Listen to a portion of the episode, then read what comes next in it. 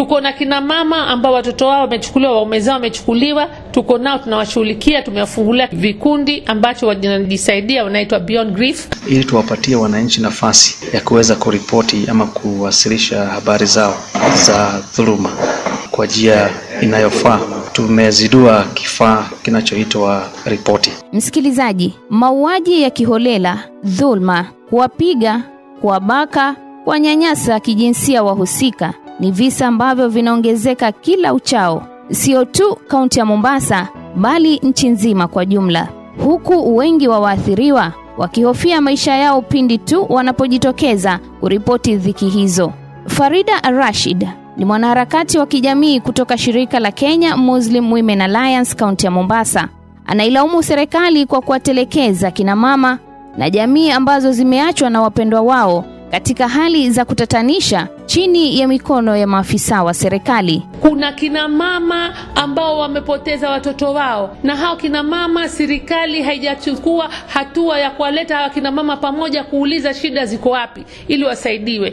Sasa watoto wale wanakuwa na uchungu, wengine wamechukuliwa kwenye majumba, wengine wameuliwa, wengine wanapotezwa, hawajulikani wako wapi. Wale kina mama wanafaa kuhudumiwa, waulizwe, waangaliwe shida zao ziko wapi, so that ile familia isichukue kisasi, ile familia isiwe na chuki na serikali. Anasema ni njia ndefu zisizotoa mwelekeo ambazo familia hupitia wanapoulizia kuhusu kupotea, kuuliwa ama hata kunyanyaswa na watu wanaodaiwa kuwa maafisa wa polisi. Wakienda kuripoti waambiwa hatujui watu wenu wamechukuliwa nani. Wakija kuchukuliwa wanaambiwa ni polisi wanachukua, serikali ndio wamefanya. Sasa wao wakiulizia kwa mapolice station hawajui watu wao wamepelekwa wapi. Ile kitu inawaumiza, inawapa athari kubwa sana. Sasa wale ndio wale familia inachukua chuki, hata wale vizazi vinakuwa na mandugu zao na waume zao na watoto ndio wanakuwa tena wanachukua chuki kuendeleza. Takwimu za shirika hilo zinaonyesha kuwa zaidi ya kina mama ishirini wamepoteza wapendwa wao kwa kipindi cha miaka miwili na hawajapiga ripoti kwa polisi kwa kuhofia maisha yao. Pengine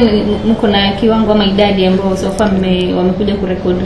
Tuko na kina mama ambao watoto wao wamechukuliwa, waume zao wamechukuliwa, tuko nao tunawashughulikia. Tumewafungulia vikundi ambacho wanajisaidia, wanaitwa Beyond Grief. Niko nao wamama kama ishirini. Wengine wanaogopa kujitolea, wanaogopa hata kusema watoto wao wamepotea, wanaogopa wanaona kama watapata shida serikalini. Alikuwa na wito huu kwa serikali. Serikali ni lazima washike, wajue kile chanzo ni kipi. Ni lazima wale wazazi wasisumbuliwe, waulizwe vizuri, wachukuliwe vizuri, wawekwe vizuri, tujue kitu gani kinaendelea. Bila kuulizwa haiwezekani. Mi nasema ni lazima tukae pamoja, tushirikiane na serikali, tutatue haya mambo madogo madogo, hizi shida tuzipunguze, tuone Mwenyezi Mungu aweza kuleta kheri yake. Ni kutokana na hilo ambapo shirika la utetezi wa haki za kibinadamu la Independent Medical Legal Unit yaani IMLU limezindua programu tumizi kwa kimombo application kwa jina ripoti itakayowasaidia wanawake na jamii kwa jumla kuwasilisha ripoti za dhulma na unyanyasaji unaotekelezwa na maafisa wa polisi ama maafisa wa serikali dhidi yao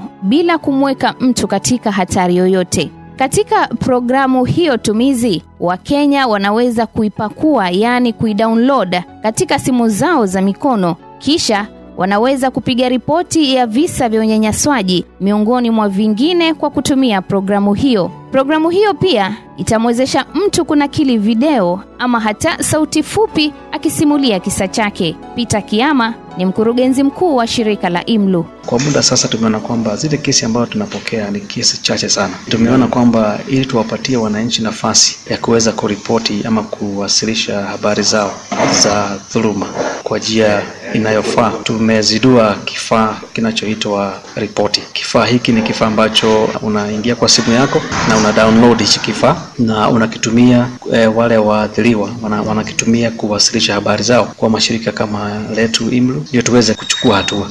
Je, umuhimu wake ni upi? Na hatua ambazo huwa tunachukua tunapopata ripoti ni kuorodhesha yale maswala na kuweza kuwapatia wale waathiriwa uh, uwezo wa kufika mahakamani kuwashtaki wale ambao wamewadhulumu wame ama kupata ridhaa kutoka kwa serikali, kwa sababu wengi wa wale ambao wanawadhulumu ni maafisa wa serikali.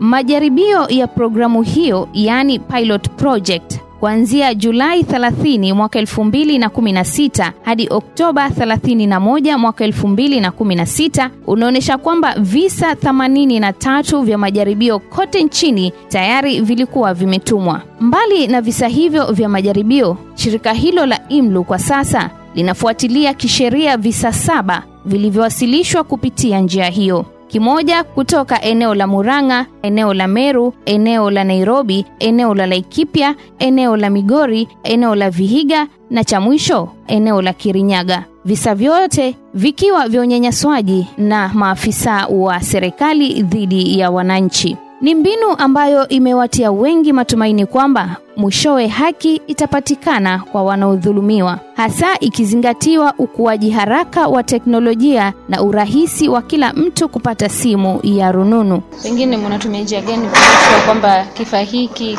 wale watu mashinani wanakitambua na wanakitumia? ili wananchi wengi waweze kujua kwamba kifaa hiki kipo na wanaweza kukitumia kuwasilisha habari kuhusu dhuluma.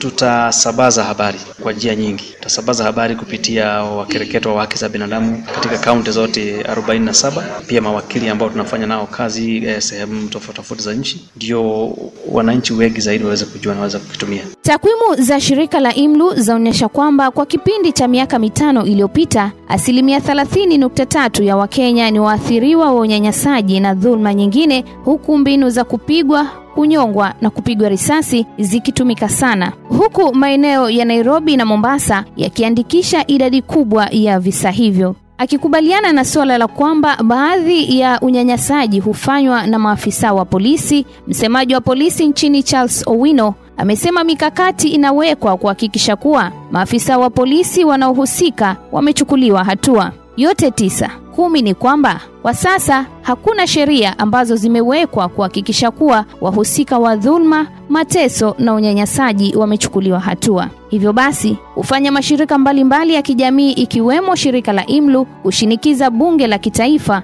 kupitisha mswada wa kitaifa wa mwaka 2016 wa kuzuia unyanyasaji na mateso utakaowezesha kufanyika kwa uchunguzi wa huru na wa kuaminika juu ya dhulma na mauaji yote yasiyokuwa ya kawaida. Na kufikia hapo ndio natamatisha makala haya teknolojia ya kusaka haki dhidi ya dhulma na mateso. Nimekuwa mtayarishi msimulizi wa makala haya Ruth Care, na hadi wakati mwingine, masalam.